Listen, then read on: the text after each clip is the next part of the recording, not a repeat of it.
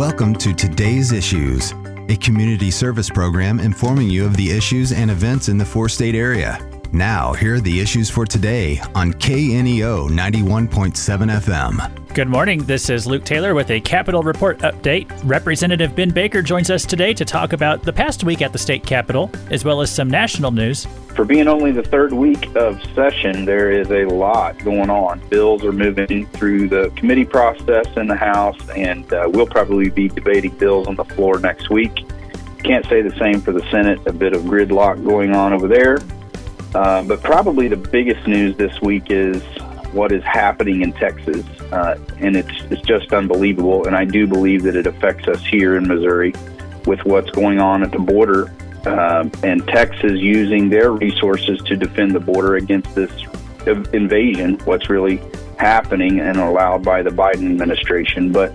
Supreme Court ruled last week in a, I believe, ridiculous decision that the feds had the right to overrule Texas uh, efforts there to defend their border and so there's since then been a long list of states that have joined in in supporting Texas and even sending some state resources to help. Uh, so yesterday, I sent a letter to Governor Parson in Missouri urging him to join the list in support and do everything that we can to help Texas secure the border because it does affect us here. It's not just about Texas. Uh, so I'm glad that Governor Parson has voiced his support and that Missouri will support Texas. I believe we actually have some National Guard uh, soldiers helping now at the border.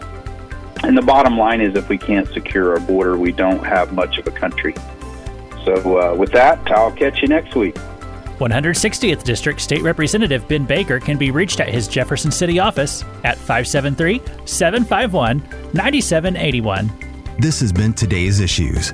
For more information about the issues you've just heard, call 417 451 5636. Today's Issues is presented as a public service of KNEO 91.7 FM, a Sky High radio network.